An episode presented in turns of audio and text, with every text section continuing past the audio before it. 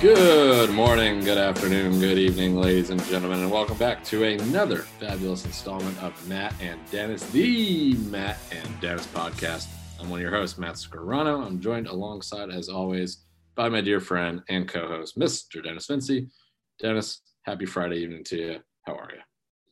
I'm doing well, Matt. Uh, I'm giggling just a bit, smiling because now you are swiveling, and I think it adds a new dimension of distraction to this podcast for me. Yeah, you know, Dennis, this is a, a proud moment, at least for this half of the Matt and Dennis team, because not long ago I stopped at IKEA. My back has been hurting a lot lately, as you know, and I was like, I need an actual legitimate chair to take this podcast to the next level. And now I have it that now I have that chair. And it feels good. So we're gonna boost viewership. We might end up in another country. Who knows? I was about to say, you know, it might inspire other people like you and I to go out and get chairs and say, I wouldn't have done that if it wasn't for them. I'm going to keep listening, bring in more listenership. You don't so, have to sit on the floor, people. Yep. You can get a chair. You can get a chair. Yeah, that wise, wise words from from you and I. Uh, Dennis, um, not a whole lot to get to, but at the same time, there's quite a bit to get to. Um, if that makes any sense, I think it will by the end of this show. No. Let's start first. We're recording a little bit later um, in the week than we typically do. This is definitely old news, but you and I have not talked about it on record on the air since it happened. But the NCAA tournament, March Madness as we know it, has come to a close. On the women's side, UConn ladies, they made it to the championship. It was a great run, but they never had a shot against South Carolina. Their season came to a close. On the men's side, as uh, our social media manager Lauren, quote unquote, predicted, uh, the Kansas Jayhawks did end up winning it all defeating the North Carolina Tar Heels in the final. What was a good final, went really much like down to the wire. But not to be outdone by Dennis, what you and I both said, the Final Four matchup between Duke and UNC, which seemed to be um, getting more attention, or we figured it would get more attention. And like we said in the group text, Dennis, it was we could start there, go really quick through the, the tournament, but for me, the Duke UNC game was everything we hoped it would be regardless of who you thought was going to win and who you were pulling for. For especially when you and I are not Duke or UNC fans, we said we just don't want it to be um, a letdown. We said what could cause a letdown, and it wasn't. It, it lived up to the hype. And UNC, UNC found a way to win. And once again, that that's how the Coach K legacy, and I have thoughts on that, but that's how the Coach K legacy appears it will end. Your last home game at Cameron Indoor, a loss to your biggest rival. Your last game ever, a loss to your biggest rival, much less a loss to your biggest rival. And the only NCAA tournament game you guys have ever played against each other. Dennis, your thoughts on on that and just the, the final and, and the, the tournament wrapping up as a whole. Yeah, I'll start quickly just on the women's side because I don't know if my grandparents listen to the podcast often, but they are massive UConn fans. I found out that my grandmother up late watching the Final Four on Friday and then up even later on Sunday watching her beloved Huskies get pounded by South Carolina. Um, also, I don't know if you caught, did you see any of the ESPN? They did a Sue Bird, Diana Taurasi did. kind of broadcast, kind of like they did with the Mannings. They had LeBron. Entertaining, actually. They had LeBron on for a minute, the, the few minutes. They had a bunch of, they had Steph Curry, they had Kevin Garnett, yeah. had a bunch of different people. Uh, but yeah, it's kind of weird. UConn not having a title. They haven't won a title since I think 2016 or 2017. You just assume like, oh, it's UConn, UConn, UConn, but that's no one's paying attention. There's so much parity in women's basketball, and the sport is rapidly growing, and it's actually entertaining. The games are actually entertaining. So I do say, if you are a fan of basketball, at least when it comes down to the tournament, you should watch a bunch of those games because the games are actually entertaining if you're a basketball fan. Uh, but yes, hats off to Dawn Staley, her staff, what they did. I mean, she's the she gets a second title She's now the first ever, I guess, uh, African American head coach to have more than one title in either men's or women's basketball, which is unbelievable in itself. Uh, but I digress on that. For the men, you were totally right. UNC Duke just lived up to the hype. It was it was great from tip to end. Uh, I do wish that the first game with Kansas Villanova was even a bit entertaining. It kind of wasn't. Villanova just they looked like they never stood a chance. I don't know how much of that played into Justin Moore not being there. Regardless, uh, Collin Gillespie, tears afterwards. I love seeing that stuff. Just warms my heart. These guys going out there, they're never going to play another collegiate game. I love that type of stuff. March Madness is that brings it out. We didn't get a lot of that in this March Madness for some for whatever reason, but we get it a little bit there. Uh, and then yeah, the what you said with the job uh, UNC did through the stretch, but just it sucks that they lose the national title game, but everyone will remember this year for what that North Carolina team did on that Saturday night, beating Duke. And we said it when we recorded the podcast. It would be incredible to not only take away Coach K's last home game at Cameron, but to then take away his last game ever and for that to be the final four and a trip to go to the national title game it's a Disney movie, and it was the Disney movie I wanted. I wanted the sad ending. As the other team celebrates, you just see one shred, one tear stream down Coach K's face. We didn't really get the crying. He looked like he was okay. Him and his wife holding hands, walking back to the press conference. But Whatever. Uh, national really title quick, game, very entertaining. Really Loved quick, really, yeah. just really quick. You're mentioning Coach K with a single single tear. Boomer and Gio are ragging on him uh, I was listening the next morning as I was driving into work, and and we were here ragging on him, and they're playing audio, like Jerry Recco's playing audio from Coach K's post game press conference, and they're they're because he says something like, like you know what was the what did you tell your players after the game? Like, what was the atmosphere like in, in the Duke locker room? And he's, it's like, you know, players they were they were crying, they were having a tough time hugging each other. It was beautiful.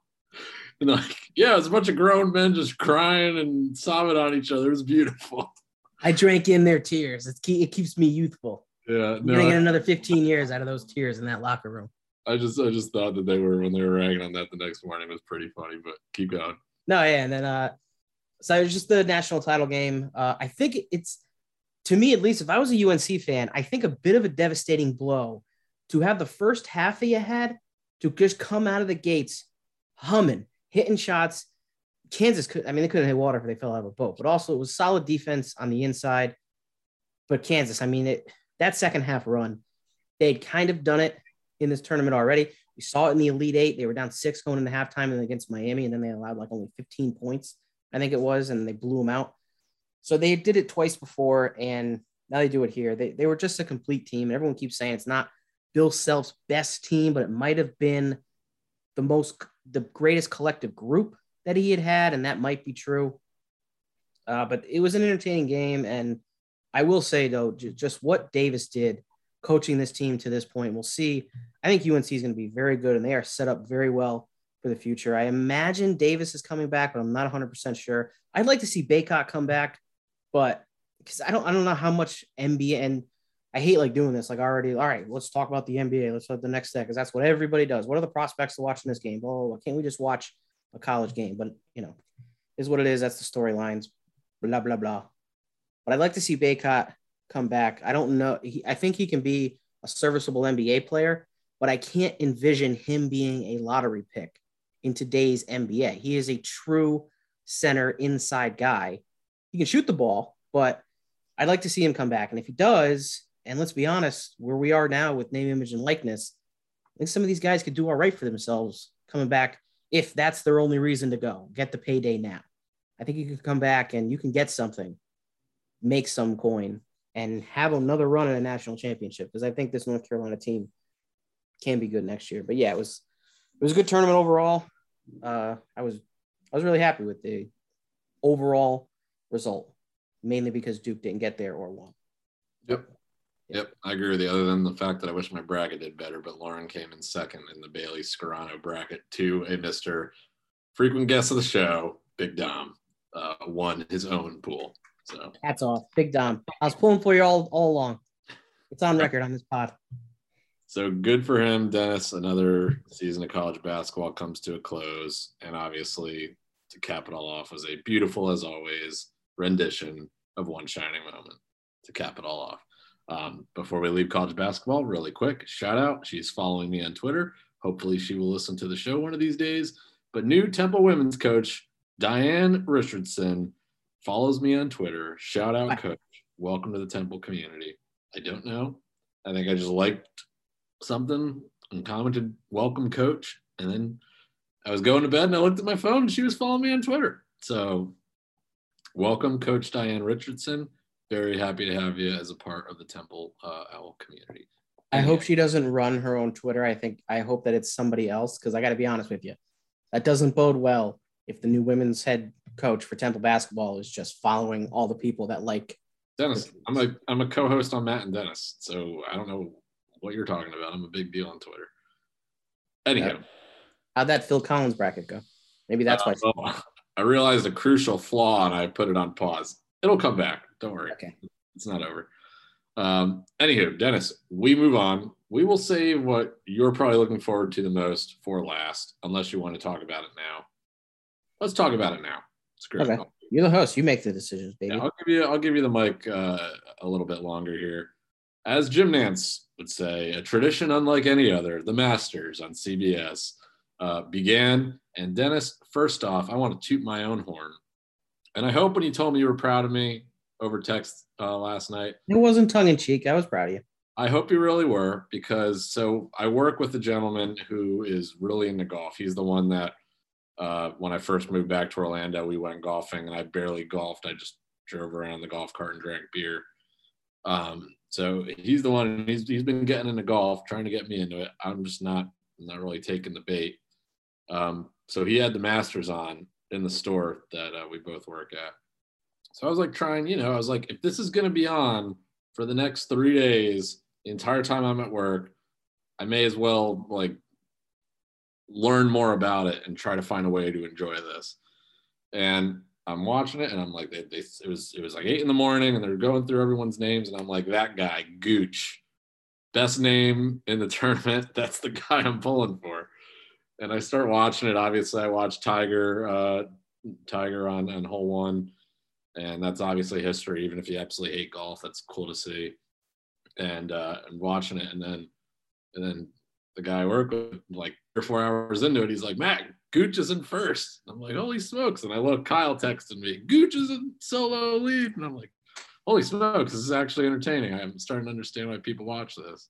My only complaint was, Dennis, and I mentioned this to you, is, is I can understand as a big golf fan how this is exciting when there's like 100 guys golfing and they're just cutting, cutting, cutting. Here's he's, he's over here, he's over here. He, he starts at 8 a.m., he starts at 2, and they're just going back and forth. But as someone that is really trying to make an honest attempt to understand why people like it so much, that's a lot. I made the comparison that it's like if you took someone that knew nothing about the game of football and you put them in front of NFL red zone and said, try to figure out how the sport of football works and what you need to do to win this game and do well, that would be really confusing. So for me, it was really confusing to kind of figure out where everyone else is aligned in the 18 hole course and, and who's doing well and who's doing poorly. And it, it was a lot. I'm, I'm figuring it out.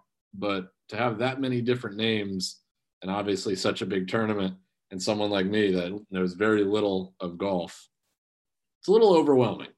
But with each passing day of the Masters, I've I've been getting more of an awareness of it. So I, I hope you were proud of me. I way. was. I will interrupt you one because I I wonder because you're watching this at work. I'm assuming the volume was not on. The volume was on actually. It oh, wasn't right. blasting to the point where you could hear it across the on the other side of the shop, but the volume was on. Well, because what I was going to say is that's a crucial point for someone like you that's trying to get into it and watching it when they are when they are jumping around. Part of it obviously is knowing who the players are. But if you're listening to it at the same time, they're explaining now over to blah, blah, blah. And then it does cut to whoever they're talking about. And then the scoreboard comes up and the numbers that are there, it will show they're on a par four. So that's four strokes. Number two will be highlighted, meaning they're on their second shot. So mm-hmm. there's ways to follow along and understand what they're doing. Yeah. But to me, it's one of the best ways to watch a live sporting event because you get to see, or at least by comparison, going to a sport, going to it live or staying home, it's very hard to go to that sporting event and really see all of it, as opposed to being home and really getting the whole feel for that the sport. Sense. Yeah, that makes sense because they kept, especially on the practice day, I think was what was that Wednesday? Yeah. And they kept kind of just talking. It wasn't really as much about the golfers and how they were going to do as much as it was. This is Augusta and how long it's been around, and this is how the different holes look and this is just aerial footage and it got, it got to the point of this is how serious we were taking this. He started looking up, uh, like on the lunch break, started looking up uh, ticket prices to go to the Masters this weekend. They're quite expensive. The weekend off, and I'm like, here, let's just sneak you in because that has to be a wooded area. So we Google Maps the streets that are outside. I was like, just cut through that person's backyard. It's got to be a wooded area. Dig a hole, then sneak into the Masters. Just make sure you're dressed nice, like Andy Dufresne into the Masters, like Shawshank Redemption. That I don't think he's going to do it, but we had a good plan. Like, Why would you need to be dressed nice? Also, now you're also going to ruin your dirty clothes if you're tunneling in the Masters. That's what I'm saying. You got to do what Andy Dufresne did, where he had all of his nice clothes in a bag uh, as he crawled through poop. In the, in the so could be crawling through Tiger Woods' fecal matter to get in the sneak into the Masters. I don't know, but that is I, I will say I, I I've enjoyed it. Would I wake up at the crack ass of dawn and sit there till seven o'clock at night watching this glued to the TV. I don't see kind of like you with soccer. You're not watching any soccer anytime soon. Would I sit there and plan my day around all that? Probably not. Will I pay more attention to it? Maybe Sunday when it comes to a close? Probably. But that's me. But I'm making I'm making an honest attempt. If you have nothing else to add, I'll let you get to the analysis of it because I'm sure you have a lot to say. It's no, I, I don't really have anything to add. I do like that you're making an honest attempt. And honestly, it's just because golf has grown so rapidly, and especially within our age group, the 18 to kind of 30 year old is really taking a liking to golf now. Whereas even 10, obviously 20 years ago, that was not the case. This was an old man's game, your dad's game. They would what kids aren't watching golf.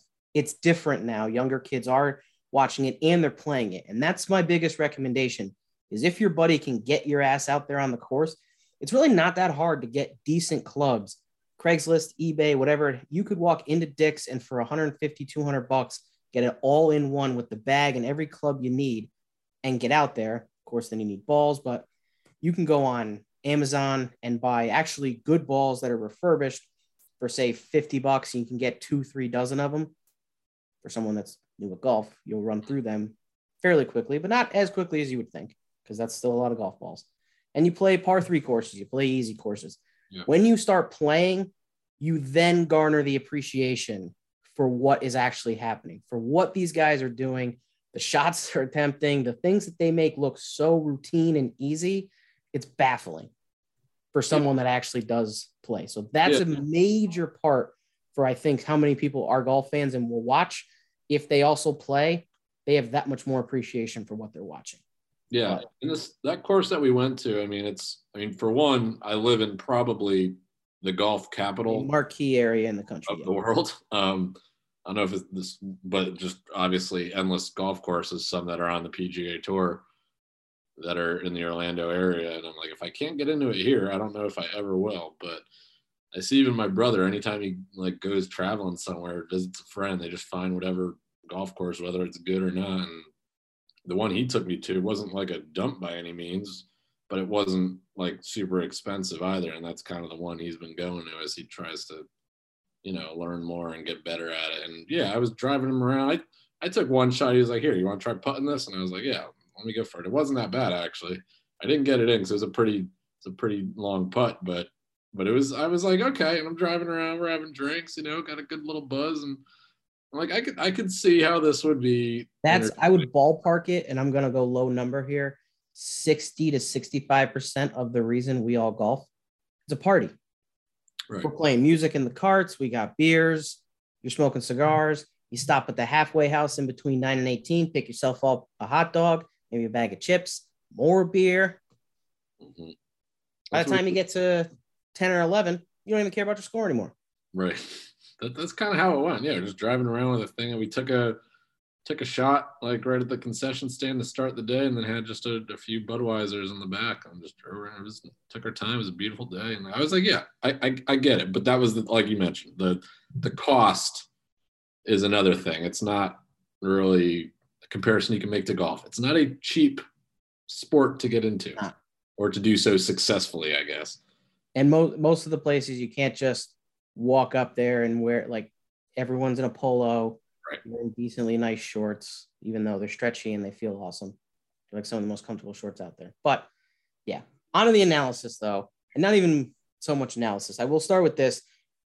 Uh, the way Scottie Scheffler played today. We're recording this on a Friday, and he shot five under, I believe. He might have shot six, but I'm pretty sure I don't have the scores in front of me, and I'm not looking them up. He's either eight under or nine under. I think he's eight under going to tomorrow. Tomorrow, you might hear this if you listen, is moving day. It's a that's the day, that's Saturday. That's the day when scores tend to change. It's guys making a play, blah, blah, blah. I am on the watch for JT, Justin Thomas, who played phenomenal today to get back in the red numbers. I think he's going to have a big day. The weather is starting to change. The, the wind drying out the course. The course is going to be playing faster. I think putts are going to be sunk over the course of the next two days. So I think the scores will go up. Today was kind of just grind out pars, stay afloat, make the cut, and then we'll see higher number or lower numbers come Saturday and Sunday. But the way Scottie Scheffler is playing, he's the number one player in the world right now. Basically came out of nowhere. It's basically all been this season and what he is doing. And he played phenomenal golf today. Well, I pat myself on the back because I bet on hole 15 that he would not only win the hole and birdie. Yes, I did.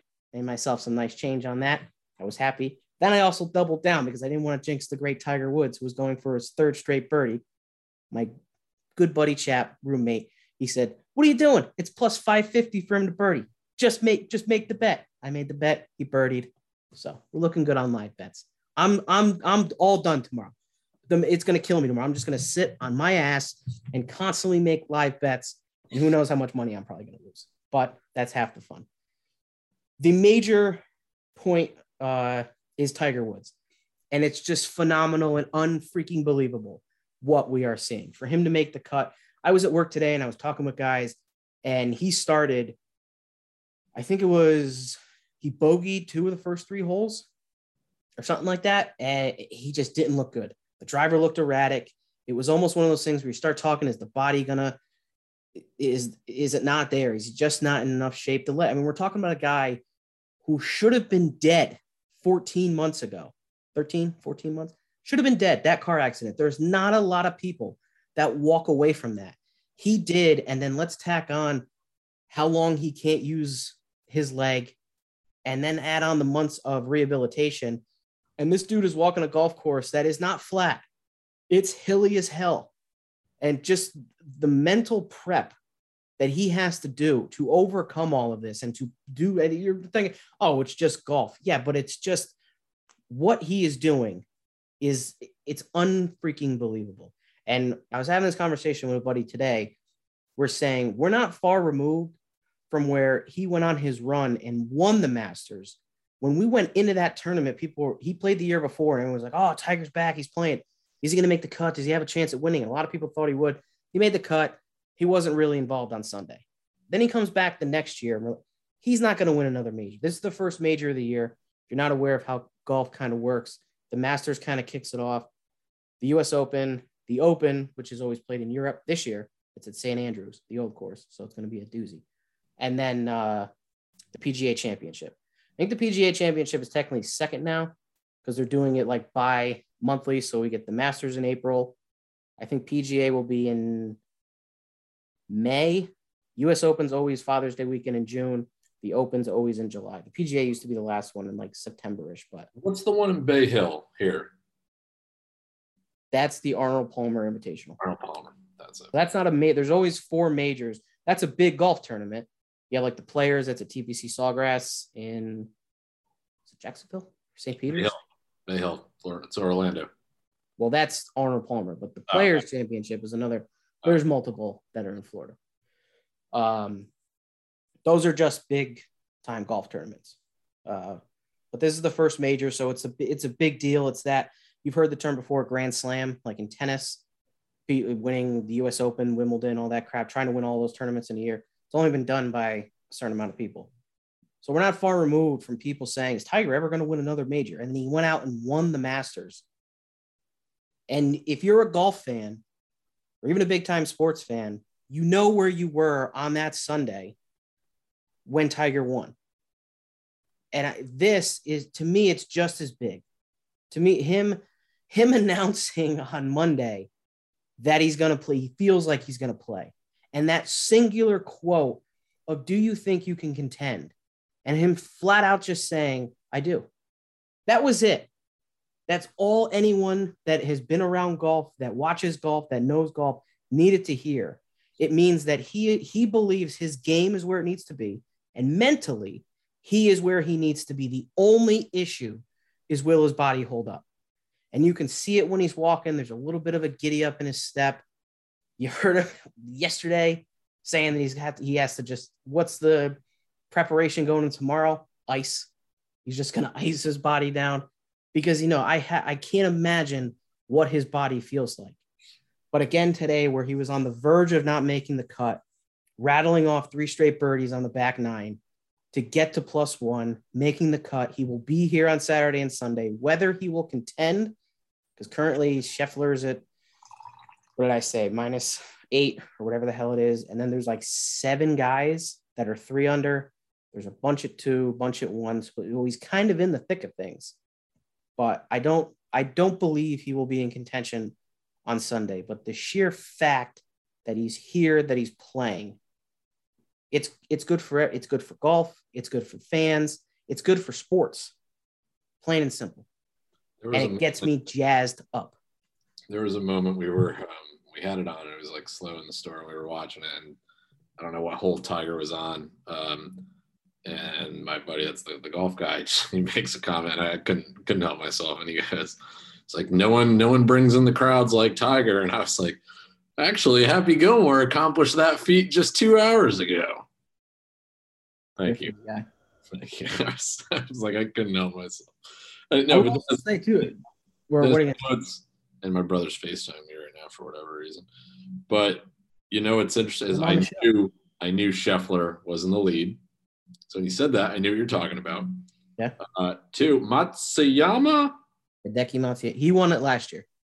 Right. And he seemed to be doing pretty well from what I was seeing. He had a hell of a day too. Smith. Cameron Smith. Cameron Smith, thank you. He was in it for a while. And my man Taylor Gooch. Uh, he's hanging around. He's hanging around, but after he was in that solo lead, then he was in second, and then he just kind of yeah, solo lead didn't last very long. It did not. It did did not last very long, but uh, I'm proud of him. Proud of proud of Mr. Gooch. Proud of Gooch. no, no one loves Gooch more than I do. Um, but yeah, no, Dennis, it, it's it, it it makes me want to pat myself on the back that a lot of what you just said makes sense to me, and I knew for the most part what you were talking about. So it's nice for a second to let you go off in your golf tangent, and I kind of know what you're talking about. So again, I work tomorrow. Orlando City plays tomorrow, so I can't say I'll be as invested, but I'm off Sunday, so I'm sure I'll be tuned in for some period of time uh, then.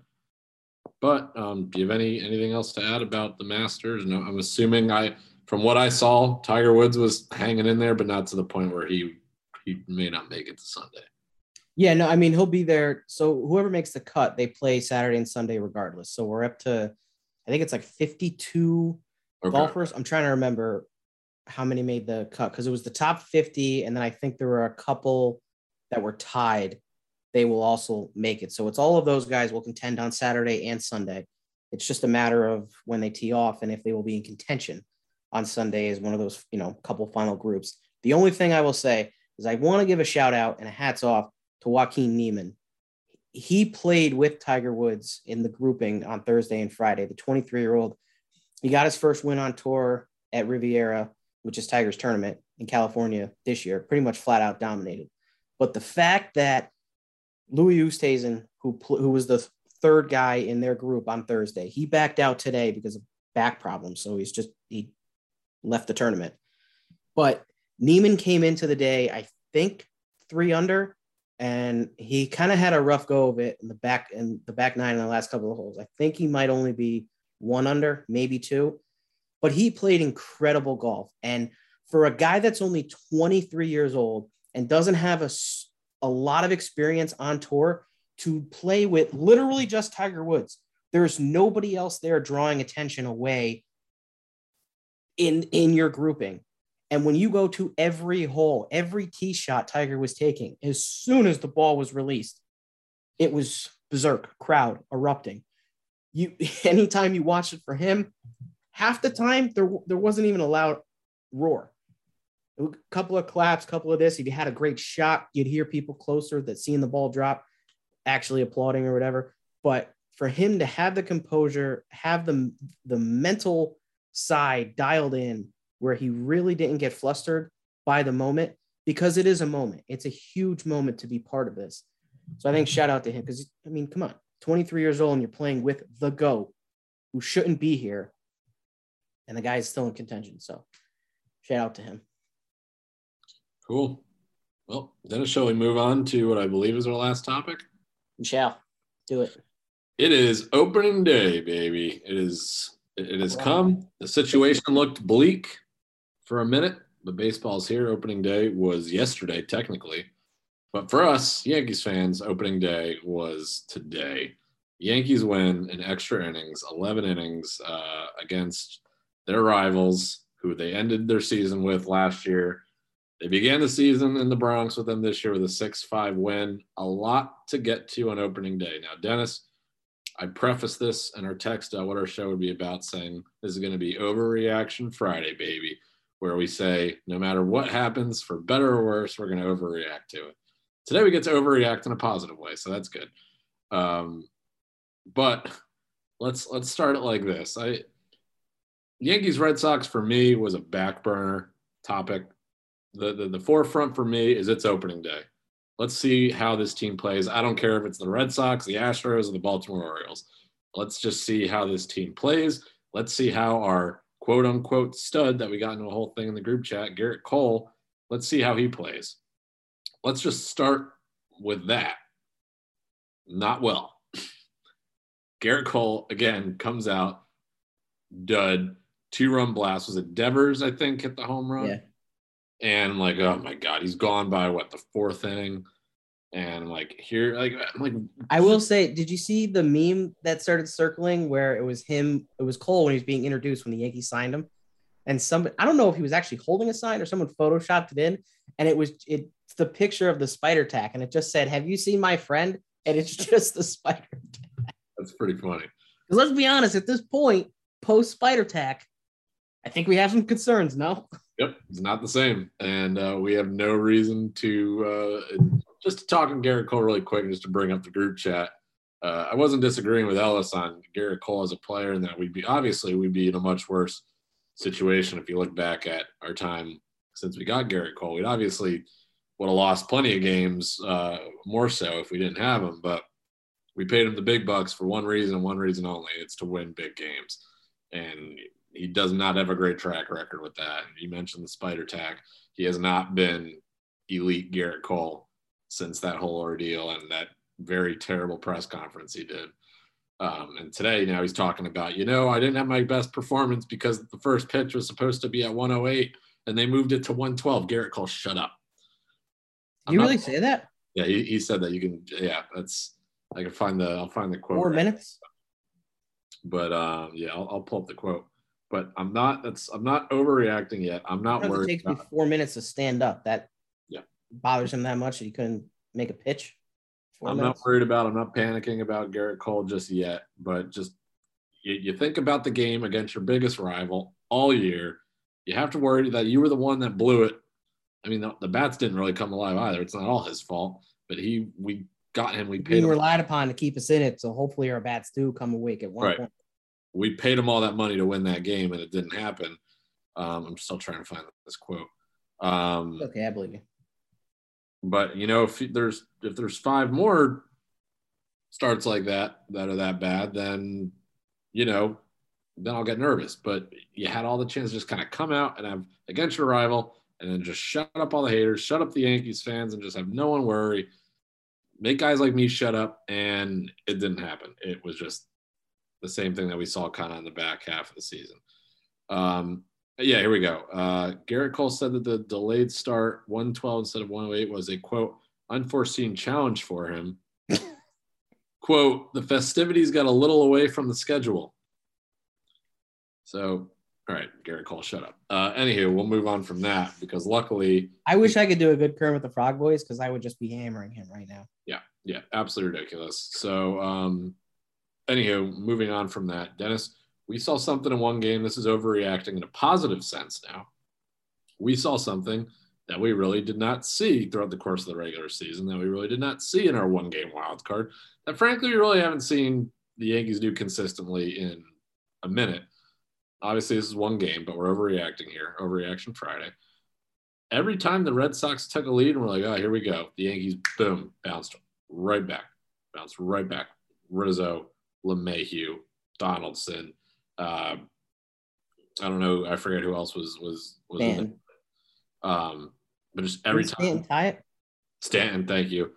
Um, every time the Red Sox got the lead back after the Yankees, the Yankees came right back every time, and that is something that we as Yankees fans have been looking for. Not just scoring runs in a general sense, but being able to find ways to win games and find ways to score. In the past, the Yankees have just had struggled to do that. It seems like such a basic concept, and we pay all these guys this money. Today, they did it, and the situation looked bleak multiple times. We're down three nothing right off the bat, and Rizzo, boom, two run home run. We're right back in it. It's like it never happened. So, and even extra innings, it's crazy that Josh Donaldson, his first game, comes in and he saves Gerrit Cole, the guy that they obviously have the history with. So I think that was a great storyline. Um, and you could see how much it meant to Donaldson jumping up and down his teammates. You could see how much it meant to Cole running out of the dugout once he realized that Donaldson got the base hit. So I'd, I'd say their their bad history has been squashed. Um, it's a cool thing. It's, it's it's nice to overreact in a positive way than if the Red Sox kept that three nothing lead built on it, and then we're talking about a Yankee loss in Game One. So obviously the Red Sox would come out and beat us ten nothing tomorrow, and then everything changes. But Mm. But it was a great opening day. Just looking at the, the camaraderie of opening day to go out against your rival in extra innings and the new guy, um, pretty much our only semi significant offseason deal, gets a game winning uh, base hit in extra innings. Awesome opening day. Uh, let's see how this carries through the rest of the weekend. Um, and an important start to the season, playing your rival three three games at home, start of the season. It's it's obviously it's a, it's a marathon that's about to really begin, but good way to start. Yeah. Uh, I mean, you know, you overreact in a positive way. I'll give you an overreact in a negative way. Please. I bet the Yankees under on win total this year. So every win is a nail in the my wallet. So no, I'm rooting for L's over here. Okay. No, I'm only kidding. I think I got it at like 91 and a half or 92 and a half, whatever the hell it was, which just seems astronomically high for what this Yankee team is expected, or at least what we think this Yankee team will do this season. Uh, we talked with Spider Tack, Gerrit Cole. Uh, I placed my concerns. I've talked about it for weeks that I'm not excited for baseball. I, am I'm, I'm just worried about this Yankee team, and I'm just going to let it run its course, and we'll see how it goes, and we'll watch games, and you know, we'll we'll, we'll see what the starting rotation looks like after Gerrit Cole because it's a major question mark to me. Uh, but it's like you said, that will play out. Um, as far as just opening day, I saw WFAN was there. I was on Instagram. I saw their stories. They had a bunch of shows at the Hard Rock in the stadium. That's really cool. Just seeing the fans. They were they had people that were outside, the people waiting at the gates, the people in the stadium. It I love opening day. I mean, I went to opening day every year from 98 until like 2011. Once I started going like to college, it just got too difficult. So I think I've only been to like two or three, maybe only two since 2011. Uh, but to go that long and just how it worked out with getting to my dad getting tickets from our friend, I love opening day. And to get a win on opening day, it's meaningful. It means something. You're kicking the season off in the right way. To do it in this fashion, it reminds me of Hideki Matsui. It's that moment. His first season, that game was postponed against the Twins because of rain and snow. They pushed it to the next day. Dude hits a walk-off grand slam. Josh Donaldson comes in day one, ironically, from the Twins to the Yanks, though. Walk off, start to cement that Yankeeism, that stupid thing we always talk about that us Yankee fans love. Is he a Yankee? Is he not a Yankee? I'm not saying Josh Donaldson will ever be a Yankee. It's probably never going to happen. But, unless you know, the guy unless we start winning some World Series and the guy is a major contributor. But this was a major moment to kick off this season for him. It's like, all right, this is our guy. This is one. This is this is he could be a cornerstone guy for this Yankee group. And that's awesome to see. So, what are you gonna say? No, it's because there's guys that are that the Yankees have had, some of which are still on the team that have been Yan- on the, the Yankee roster for years. And us as diehard Yankees fans still question if they can get get a hit, make a difference when it matters in the big moments, at the walk-offs, extra innings, when you're down and you need that that big hit to get back into it. And again, to your point, we're not gonna we're not jumping on the Josh Donald, we're not buying Josh Donaldson jerseys uh, tonight, but you know, to to prove to a packed house on opening day against your big rival, boom, we didn't waste any time.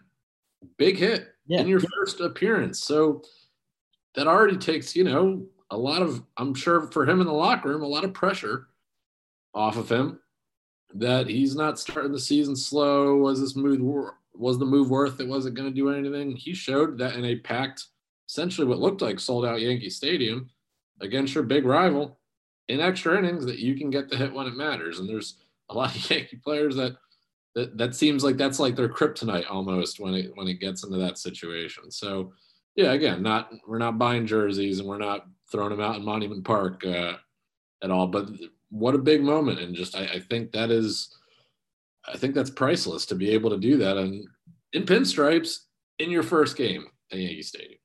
Yeah, it's you know, you know I'll leave it at this for like I said, concerns with the season. We'll see. It, it sounds stupid because it's one of 162, but it feels really good to win opening day. You win it on a walk off. You win it against Boston, which is just massive. It, anytime you beat the Red Sox, in my eyes at least, mm-hmm. boom, three things right there. It's opening day. It's a win. It's against the Red Sox. Yep. Yeah. Absolutely. It was. It was great day. And I mean, just a couple other things I noticed. And it, and you know, too, just having baseball back, like we had the conversation when we had Salvo on the show, like, you know, someone like Ellis is probably dialed in every game, the majority, if not all of the games. You and I aren't like that. Salvo wasn't like that. Man, I didn't watch a single pitch of this game. Neither did I. Well, I was at work. Otherwise, it, it bears. I might watch Sunday if I don't forget. I might throw up a second screen tomorrow because they're playing the afternoon game on Fox. Mm-hmm. But I'm sorry, if the way baseball falls, opening day, opening weekend, it's not supposed to fall when the Masters is. But when you have a bunch of goobers that can't agree on a new CBA and you have to push opening day and you're going to run up against the Masters, I'm sorry, the Masters are going to win every time because it's a major tournament. my point my point was like i said when we had salvo on the show is it's just nice to have it on. It's nice to know it'll be there. So when i'm lounging at home after work after a long day i know i can turn the tv on watch it when i want to go do something else watch it when i want to come back to it. And one of my favorite traditions was because uh, when i go to bed i like to listen to fan like i like the overnight host i just like something some noise going on in the background when i'm falling asleep lauren does not like that but that's what i need one thing that I did when I lived in Lansing, we had MLB TV for the first time, was it comes with audio. So you can get the radio broadcasts too. So I wouldn't fall asleep with the TV on, but like the games that start 10, 10 30 at night on the West Coast, I would just fall like asleep. Radio call. Like the Dodgers, like radio and broadcast. We can talk after the show too, depending on how many people we already have. I can get you in on our MLB TV group. I am already in. What does that mean? So I, I already have access to MLB TV. Oh, all right. Never mind. Yeah. No, I, I, I have it. Thankfully, it's it's it was awesome, and I was like, you know, what I want to spend this money. It's it's one of those things where you're like, I don't want to get MLB TV. I don't want to get. You get it? Do you have? Is it blacked out for you when they play the Rays? It is. That's okay. the thing that sticks. It's blacked yeah. out. They play the Rays. I mean, they haven't played the Nationals yet, but the Orioles, both those teams. Yeah. Yeah, a few times when they play the they play the Rays quite a bit, but when they play the few times when they play the Marlins, it's also blacked oh. out. It's just yeah, it was one of those things where I, I never thought, even up to last year, why would I spend the money on MLB TV when I can get some crappy stream? And then when you have it, I'm like, how did I ever not have MLB TV? I'm with you. So I used to do the same thing in college with MLB Network. I would go to bed every night to that because they would do live look-ins to the West Coast games. Mm-hmm. So it was perfect. Go to bed like TV. Yeah, I just I fall asleep listening to whatever West Coast game is on, and it's just, and then when the game's over, it just shuts off. Mm-hmm. So, and, and I'm already asleep. I, I typically don't make it through a whole game. I'll just kind of lay there. And when I fall asleep, I fall asleep. And depending on who the announcer or who the radio uh, talent is, it makes it a little easier other nights or some nights more so than others. But yeah, Dennis, that that that pretty much is is what I had. Um, Yankees win, Masters go on. I'm watching them, um, and it's been enjoyable. So uh, yeah, that, that's really all I had. I feel like this is a, a, quick one, but this was there's a lot of substance um, in this episode. We are 20 days away, actually maybe 19 now, from uh, the NFL draft. So I figure we're going to be switching gears. Yeah, we're to that coming three up. weeks away from round two, like yep. recording. Yep. Um, so we'll be switching gears to that soon. The last time you'll hear me mention it for a while U.S. Soccer got their draw, so they will be in the same um, pool as England. England. So, so, I mean, you say that I don't pay attention. I did pay attention. I will say that has some intrigue. It does. And if, after if, Thanksgiving. They're, they're, they're supposedly the top team in that group pool, whatever the hell they call them in soccer. That has some intrigue. Just if the Americans can beat the Brits, because I mean, why would we not want to do it again? You know what I mean? the day after Thanksgiving. So there's a lot of uh, I'm sure they oh, will. Sorry, depending on the timing, I'll be watching the Egg Bowl. I'm sure they're going to be making a bunch of uh, uh, jokes about that, but um, yeah, they'll get England. They will get Iran, Iran, excuse me, and they will get either uh, this. This also this also gets pretty interesting. And Iran, Wales is in a playoff that will play the winner of Scotland and Ukraine. So there is somewhat of a chance that that U.S. will play Ukraine in the World Cup. So we will we'll see. But that's probably the last you'll hear from me talking about U.S. for a while until I want to talk about it again. So could be soon. But and I run away. Flock of seagulls a flock of seagulls. Also, uh, my brother FaceTimed me while we were talking, and he says, I'm at dinner in Fishtown in Philadelphia. Then a UConn bus pulls up out of nowhere and side, sideswiped a car.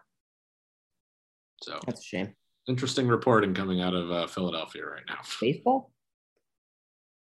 I, it has to be, right? Softball, baseball. Are they still in the Big East? Yeah, I think so. On baseball? Yeah. The Big East has some solid teams. Uh, I don't know, actually. I couldn't tell you. Tennessee is actually not a bad program either. No, no. Any final thoughts? Mm-mm. I have no more thoughts. All right. Well, we're on Twitter, Matt Dennis Pod. Follow us there. Any fun debate topics you got, let us know. Um, I think we will just, uh, as Dennis would say, put a bow on this one. And uh, Dennis, you know, maybe in the future, if I get more into golf and I can figure out more of this and the ins and outs, maybe we could do like the first annual Matt Dennis Golf uh, Classic. Little charity event. Yeah. For us, when that comes, just donates to us. Our own charity event. like we need a new microphone. Where is this going to? Matt and Dennis. Just what charity? To Matt and Dennis. Matt and Dennis. That's the charity. What's the charity? Matt and Dennis is the charity. you're this. You're looking at the charity. Those guys standing over there, pounding Bud Lights. it's like, are you guys like sick or something? No, we just. Do you think this open bar was free? I don't think so. Oh God! All right. Well, on that note, Dennis, it's been a pleasure. We're on Twitter once again, Matt Dennis Pod. Um, enjoy your weekend, um, and we'll talk to you during the week. A lot of a lot of good sports weekends.